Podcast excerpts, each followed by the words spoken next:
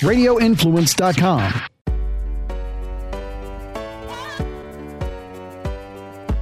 All right, guys, welcome back uh, to the Corporate Tea Podcast. I'm so excited today about my special guest. Um, this is going to be an exciting conversation that's probably going to take some twists and turns, but stay with us because there's so many amazing things that we are going to talk about today. But first, let me introduce my special guest.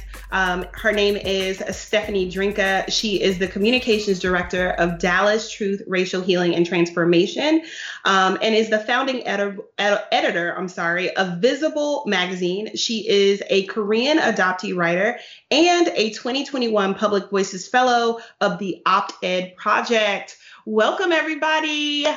Stephanie Drenka. Yay! Thanks so much for having me.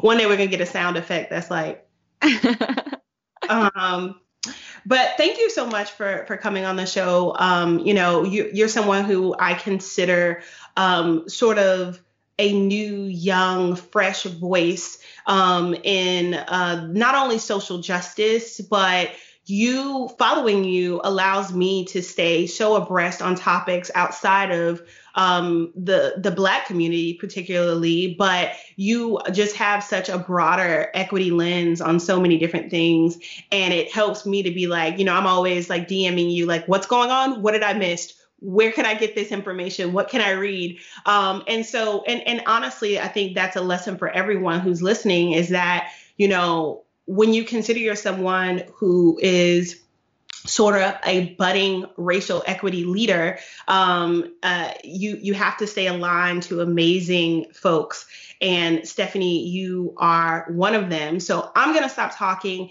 let you introduce yourself and talk about a little bit about what you do. I, I gave a brief bio, but what you do. And then, of course, because I'm the corporate Tea, you have to talk a little bit about your career. What brought you to this front door? Because everyone listening is really interested in the career paths of, of, of a lot of diversity, equity, inclusion, and of course, uh, racial equity leaders. So tell us a little bit about yourself and, and what got you to this front door.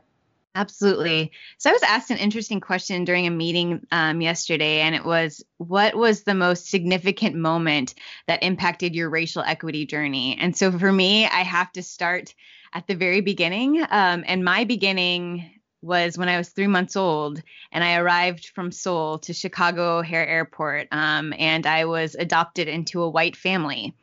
Uh, I, I at the time I didn't know very much about my, you know, the first three months of my life, and so that's where my story began. And growing up as a transracial adoptee, a Korean American with white parents, I knew as soon as I was cognizant of the world that I I was different from my family, that I had a very different experience, appearance, um, people had different reactions to me than they did my mom, my dad, my brother. And so race and racism was something that I was sort of embedded in my story from the beginning.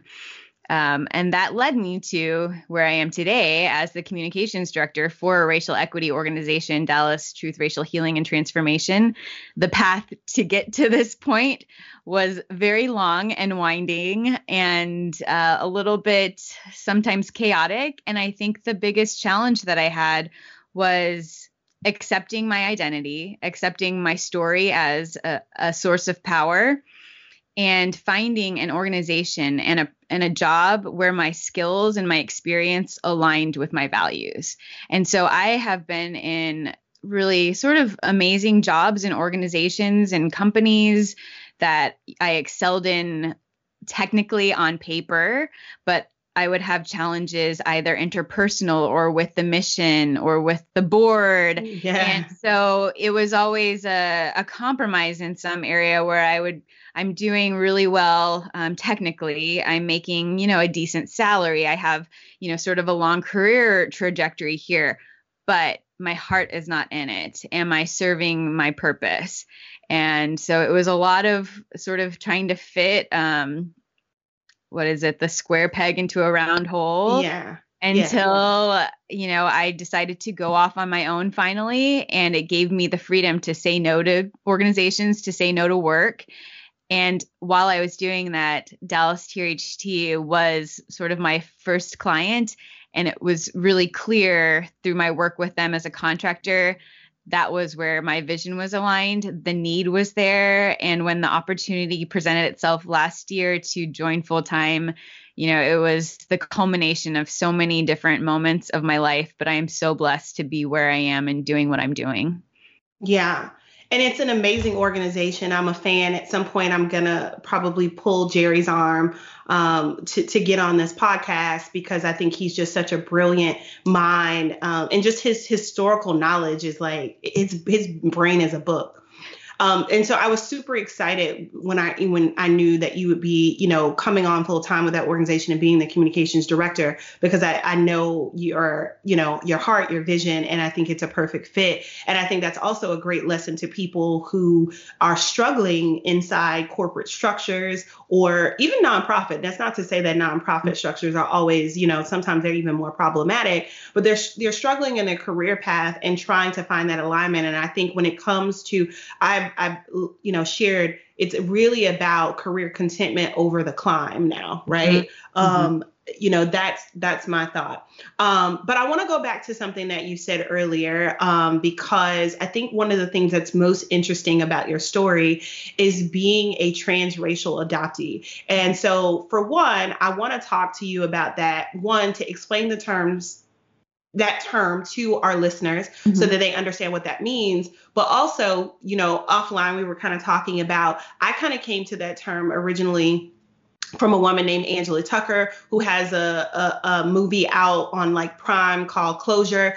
And it is the most like captivating movie to watch. Like it is so intriguing. The story of a black woman who was adopted by a white parents who also had adopted. They had other um, um, adopted children of varying races, and the whole thing is just super complicated in some ways quite problematic when you watch it. Uh, and she's on this journey of closure to find her black birth parents, which is just in it in of itself is intriguing. So I want to talk a little bit about uh, before we deep dive into racial equity about your story as an adoptee. What is a transracial adoptee and what are things that people should know that are listening about this because i thought i always thought of you know, racial equity or DEI and more of a construct of like systems and companies. But then mm-hmm. there's this idea of like the the humanity piece of this, and adoption is not something that even occurred to me as perhaps being problematic or things that people should consider. So, what is it, and and what are the things that people should know about adoption? Yeah. So I think transracial adoption is a very um, good example of how racism and race can um, be looked at from both the systemic lens and a mm-hmm. very um, interpersonal and then internal lens. So, to start, the concept of transracial adoption of um, children and infants being adopted into families of a different race. Um, that only happens because uh, society has sort of deemed white families, white traditional, um, you know, man, woman, marriage, uh, families as sort of a norm. And also, white families have access to more wealth because, again, right. and the standard, right? And mm-hmm. the standard. Um, and so they are able then to afford the fees for adoption. Um, and then you think about, um, I, I came from Korea, it was an international adoption, but um, the example that you gave, Angela, was domestic adoption. And so the the predominant um, race and demographic of babies and children in foster care systems is black and brown children. So the likelihood then of a white family adopting a child of color is how we have so many transracial adoptions. Um, and then on the interpersonal level, there's a lot of blind spots that white families have because for a lot of them it's the first time that they've eh, been exposed at this like close level to somebody of a different race. My parents for example were told by the adoption agency that it was best to like assimilate me and not make me feel like i was different. And so my mom would always say oh we're colorblind. We don't we don't see you as Asian, you know, we don't see your color, but the problem was the rest of the world did. Right. And so um, I would experience racism, but then compounded with that is the expectation of adoptees to be grateful for being adopted because the narrative is, you know, you were chosen, you were given this like second chance at a better life, and your family like provided for you.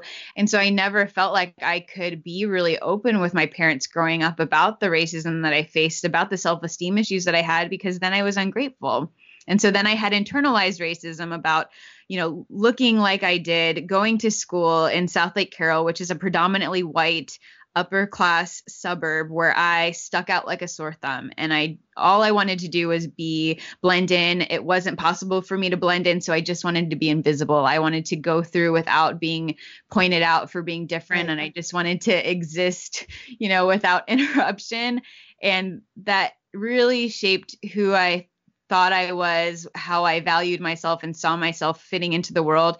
It wasn't until I went to college, got involved with Asian organizations, started learning about Asian American history, that I even sort of understood my purpose and where I fit into the larger scale of racism and racial relations, and uh, realized that my voice was valuable and my story, as unique and sort of an outlier as it is, can be really powerful to analyze some of those systems. Yeah, I'd like to go back to one piece of something that you said, and I want to talk about saviorship, right? Because you know, recently I noticed because I follow you on social and you are like a joy to watch because you so eloquently um, will engage with the trolls from time to time. And I saw a, a father who is an adoptee of uh, what I believe is probably an Asian American daughter. I, I, couldn't gather with all of the banter, but it seemed like he had a daughter um, that was maybe Asian American. And um, he kind of went back and forth with you about his disagreement on this topic.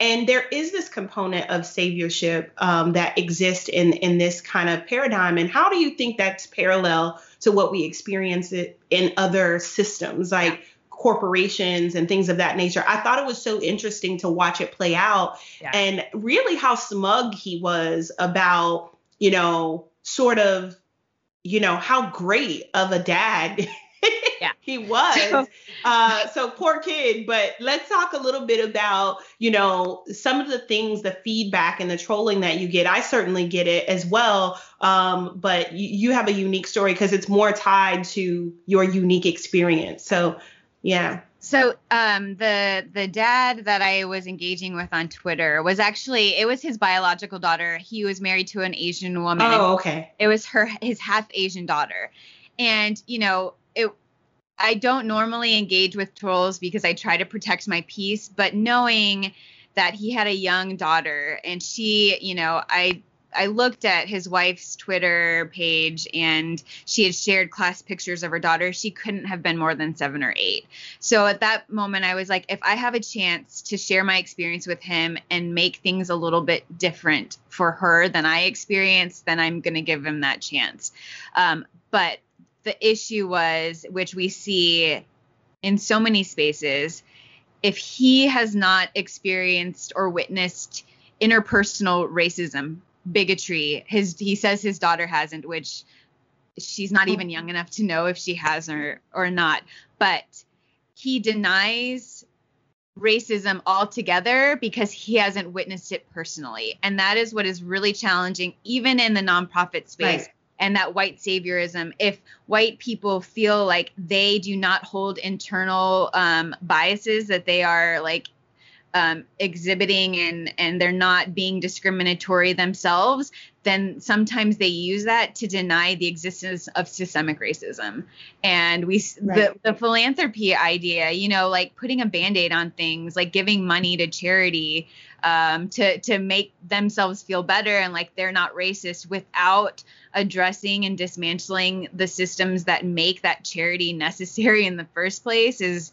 you know sort of the pro- whole problem with the nonprofit like industrial complex uh, right. uh, so yeah it was a really specific example of someone you know erasing my and invalidating my lived experiences uh, and saying like you don't like he wanted he wanted data he wanted facts which there are out there but i was not going to do the emotional labor for him. Right exactly that's another problem with this world is that we are not valuing people's lived experiences like we do yeah. the credentials the phds the job titles. Right yeah no.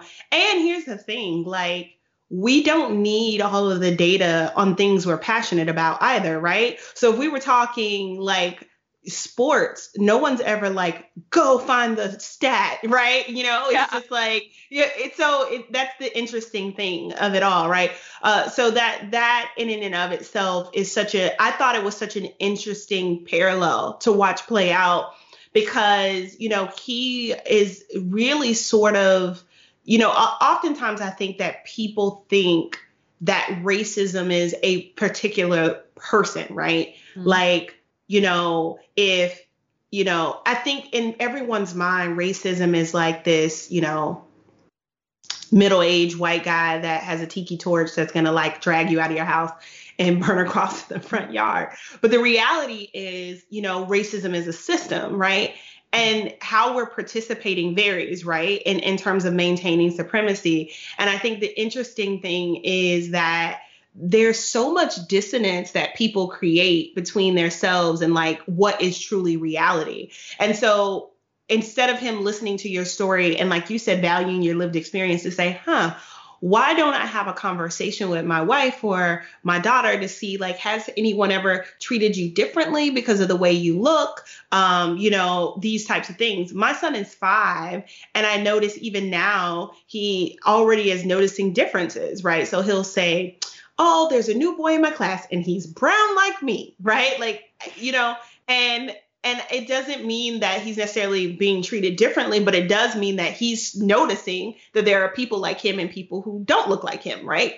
And so I think that um, how we come to our lens of racial equity has a lot to do not only with our lived experience, but what we're willing to accept mm-hmm. and value. So that brings me to my next point. When you think about the work that you're doing, I, I see you kind of kind of becoming, you know, outside of Dallas Truth Racial Healing and Transformation, becoming this like kind of budding activist. Um, and kind of shaping your own brand in a way um, and whether intentional or not, I think you just have this amazing voice and it's probably happening more organically. But in your mind, like what what is it that um, you're trying to solve for in the world? Mm-hmm.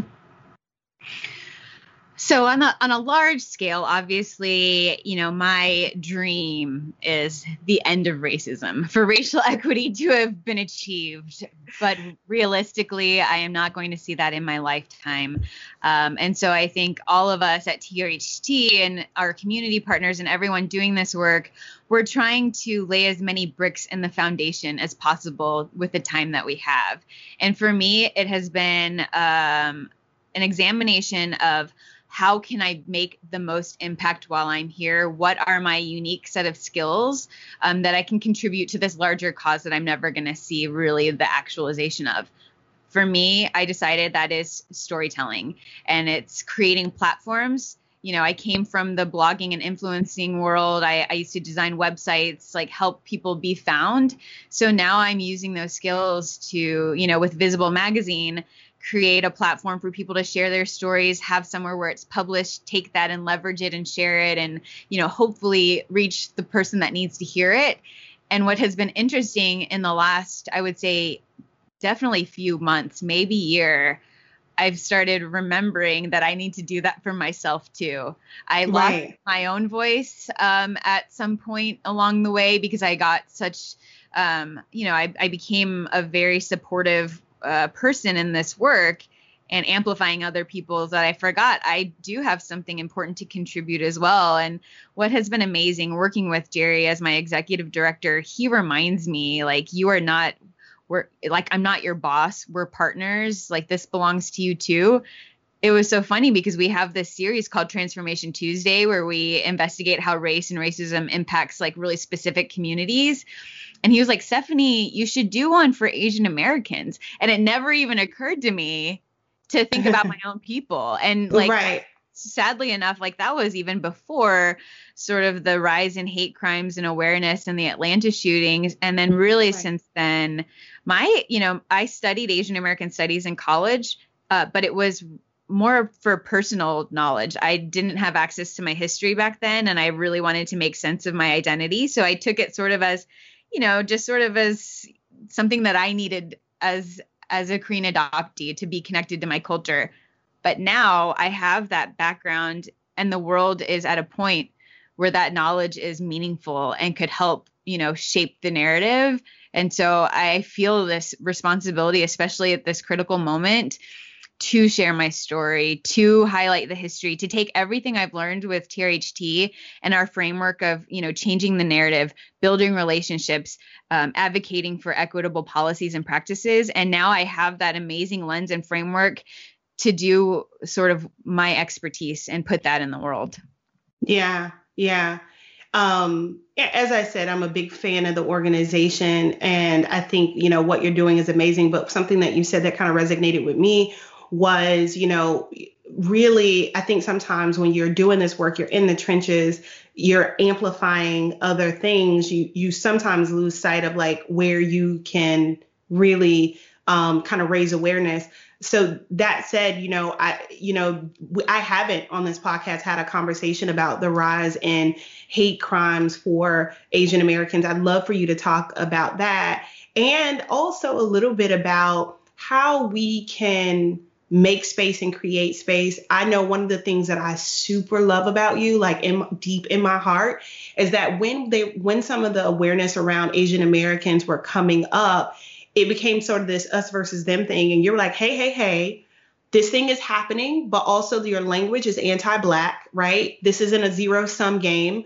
So we are you kind of refocus the energies back to, you know, racism and not to marginalized groups being in competition. And that is one of the things that you model so well and I'm learning to do, right? Because our natural lived experience is to like you know, we all align to what we're most like. So I appreciate you modeling that for those because even sometimes in this work we get it wrong, right? Mm-hmm. So talk a little bit about what's going on in, um, you know, kind of with Asian Americans and Pacific Islanders, as well as, um, you know, sort of this idea of how we can be better allies across all marginalized communities. Mm-hmm. Um, so what has been interesting in recent months is that people are saying, you know, there's this new wave of anti-Asian hate and racism, or it's like it's something that just yeah. happened because of COVID and just happened because of Trump. But we know from history that this has been the case since we first arrived in this country. And that's what's so important to remember is at TRHT, we talk about um, this false hierarchy of human value. So, since America was founded, it was founded on the hierarchy where white was at the top of the hierarchy mm-hmm. and black people were at the bottom because they had to dehumanize yeah. them enough to justify that exploitation um, through slavery. And then everyone else in the middle is still under white, um, but it moves. Right it fluctuates where black and white is fixed. Yeah, but we and, only focus on the bookends. I call them yeah. the bookends, right? White and black, we kind of get lost, but there's this whole there's full history. Range. There's a right. range that changes, and there's a range of emotions being in the middle and wanting to, you know, achieve whiteness because nobody wants to be at the bottom. And so Asian Americans forget the the discrimination sometimes that we've faced because we've tried so hard to be proximate to whiteness thinking it would protect us from racism but it hasn't. If you look at the Chinese Exclusion Act, we were the first undocumented immigrants. Like they created laws because they did not want Asian people. They saw us as a threat. They called us diseased. They called our women prostitutes and, and immoral. And then that has changed over time only as it benefits white people. So only, you know, during um, you know, World War II did Japanese people become this huge threat that needed to be interned. And then all of a sudden, Japanese were model minorities during the Cold War when China was the enemy. And then, you know, and then then we saw it even as recently as the Muslim ban and post 9/11. Right. And at and the sad thing is a lot of the model, model minority myth was perpetuated to punish black people, to use Asian Americans, put them on a pedestal, say they pulled themselves up from their bootstraps. Look, we interned them and they're they're happy with look, us. Look how great they're doing, right? We're yeah. post-racial. What are you complaining about? Um, and that compounded with just cultural differences and you know fear that white supremacy has created that really pitted um, black people specifically against east asian and sadly very much against um, my community, the Korean American community, which we saw during the LA riots. We see again yeah. sort of in and the you and you see this sort of this sort of narrative between East Asians. Um, uh, because also too, I want to say this really quickly. Asia is a huge continent. Yes. Okay. Primarily, most people think Asian, they think East Asian, but there are many other subgroups. Yeah. Um, and I think that's important mm-hmm. um, to, to call out, especially as we think about some of the hate crimes that are happening, and then also the other stories, stories and narratives. But over time, as we think about racism, there's also this underlining story, and I'm so glad you hit on like the model minority myth, right? Um, because there is a little bit of tension of, you know, between East Asians and in Black communities that own things, stores, um, hair mm-hmm. stores, these types of things, this narrative of you know also this natural tension and violence even even within two marginalized communities yeah. um also and so there's the, the thing about racism that i think we forget is that it does a number on everyone mm-hmm. mm-hmm. and it's not just you know you know and so oftentimes depending on where you fall within the bookends uh sometimes we we start to view everyone as the enemy. And I, I think that's an important call out as you were talking kind of about that. So anyway i interrupted but i wanted to say that because that kind of triggered me to say like you're so right and that asia is the yeah, largest not continent.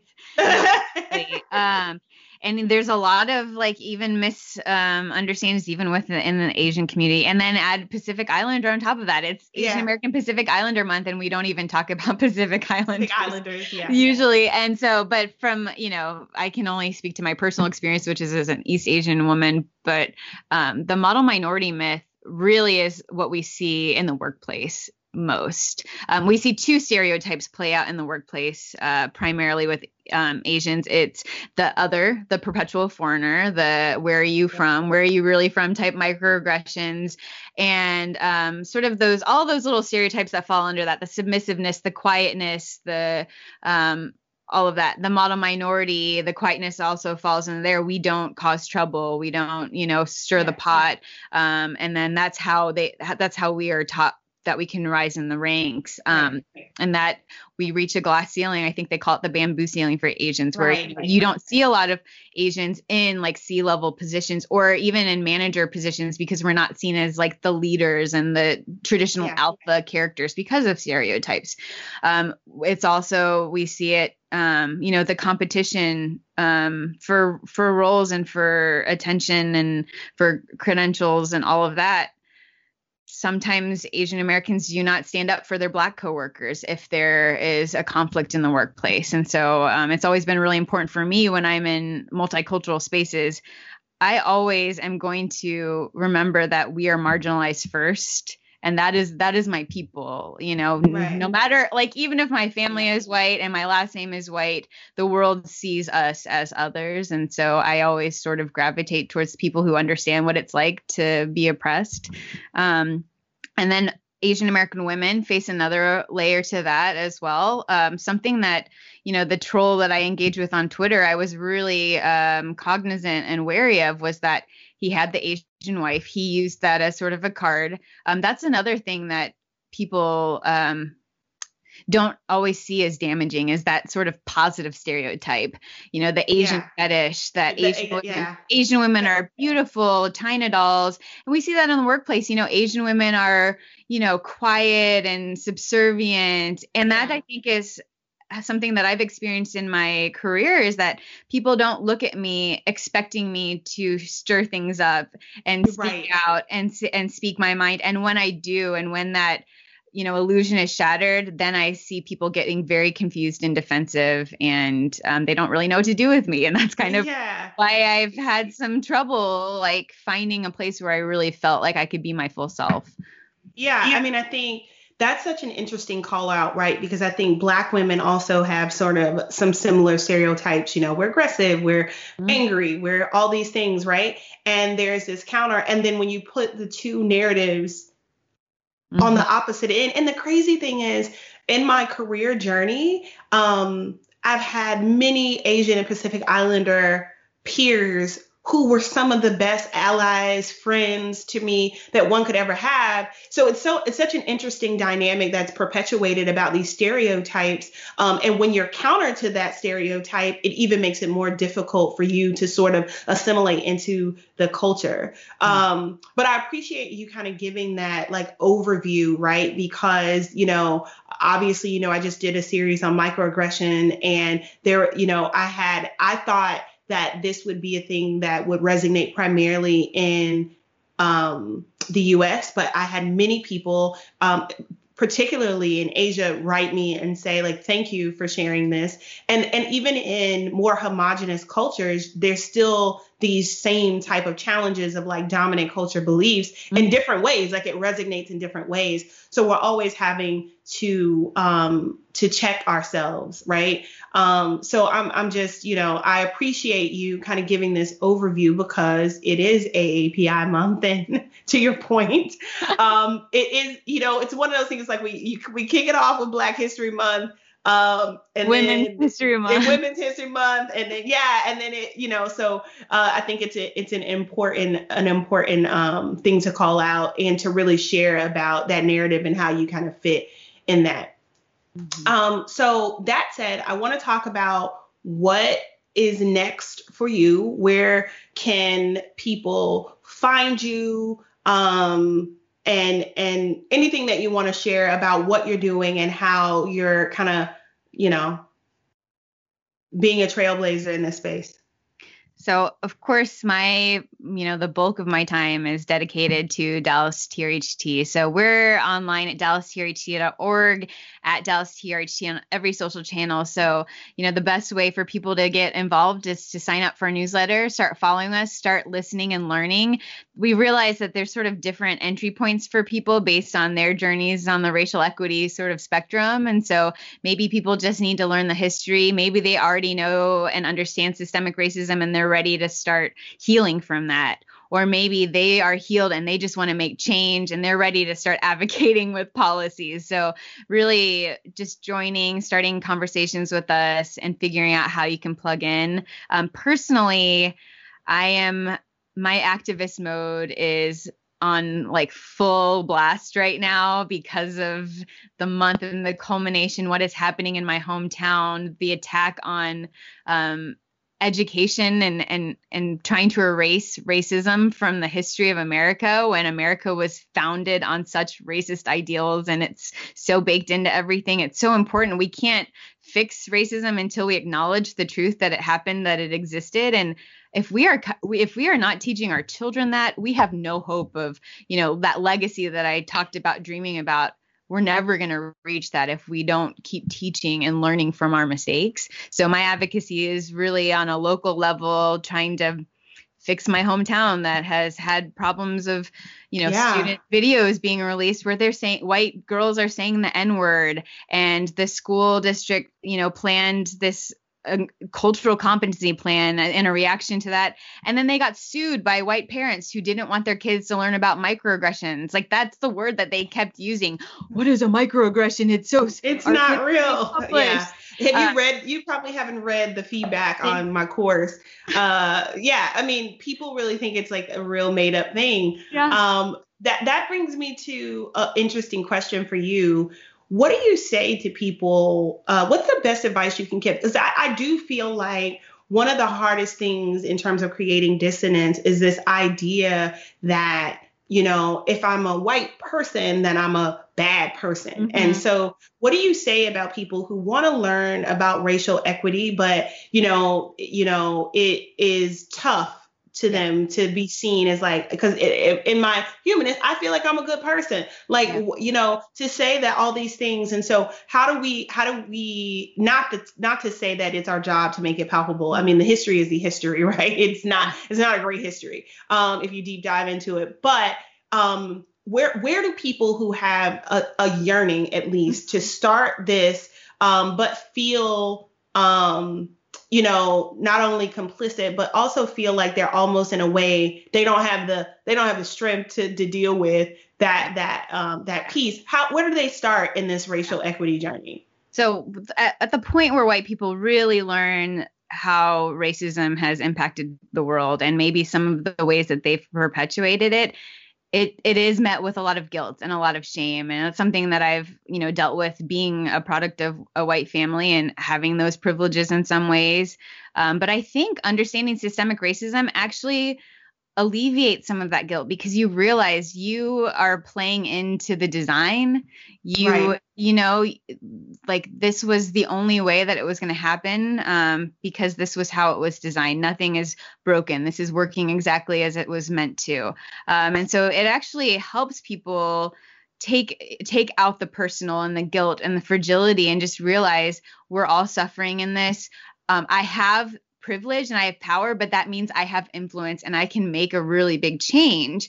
And then right. also, what I see is people feeling very um, defensive because they, you know, I I didn't, you know, I have good intentions. I'm not racist. So what I always remind people, and we say this before any of our racial equity sort of sessions, is impact is more important than intent. And for example, if I was to walk over to you and like bump into you and spill my scalding hot coffee on your lap, I would apologize because I hurt you. I didn't go over there with the intent of pouring it and like burning you, but I am going to acknowledge that my like error, my clumsiness, my spilling hurt you and i'm sorry for it. Um but right. it, it, but people expect for racism for someone to say like your microaggression hurt me it would be like me spilling the coffee and being like that didn't hurt. That wasn't hot what like you just need tougher skin you know? Um yeah. so I, or it's like my dad spilled the coffee. Yeah. I didn't spill and the coffee or the water. So right? Another so, so, another thing that I tell people too is a really metaphor that I I love from a poet named Guante. He's a spoken word activist, um, and he says, "Remember, white supremacy is not the shark; it's the water." And everyone is looking for like their racist uncle as like the problem, yeah. but we are all drowning in this system um, and getting distracted by the sharks. Uh, so that is the other thing that I uh, tell people when they they get stuck. That is such a good, good quote. And I think a great thing to end on um, because, yeah, racism is the water, not not the shark. I am going to use it again. Um, so I'm telling you now, I'm, I'm going to borrow that quote. Um, but thank you so much, Stephanie, for like just the light that you are in the world. The purpose of the corporate tea um, really is uh, podcast is to highlight people doing the real work. Um, and you are one of the folks that came to mind as someone that needed to be highlighted, but also to kind of share. Um, you know, um, how we can all be doing better. So I appreciate your time. Tell the people where they can find you at um, online to follow you and continue to support you. I am at Stephanie Drenka on all social channels, stephaniedrenka.com for my website. And um, the magazine that I founded at Visible Magazine um, is a great follow as well to read more stories from sort of the voices that have been ignored for too long. Thank you so much, Stephanie, for being here. I am honored uh, that you would, you know, share your time with me. So thank you. You. Thanks for holding this space for us.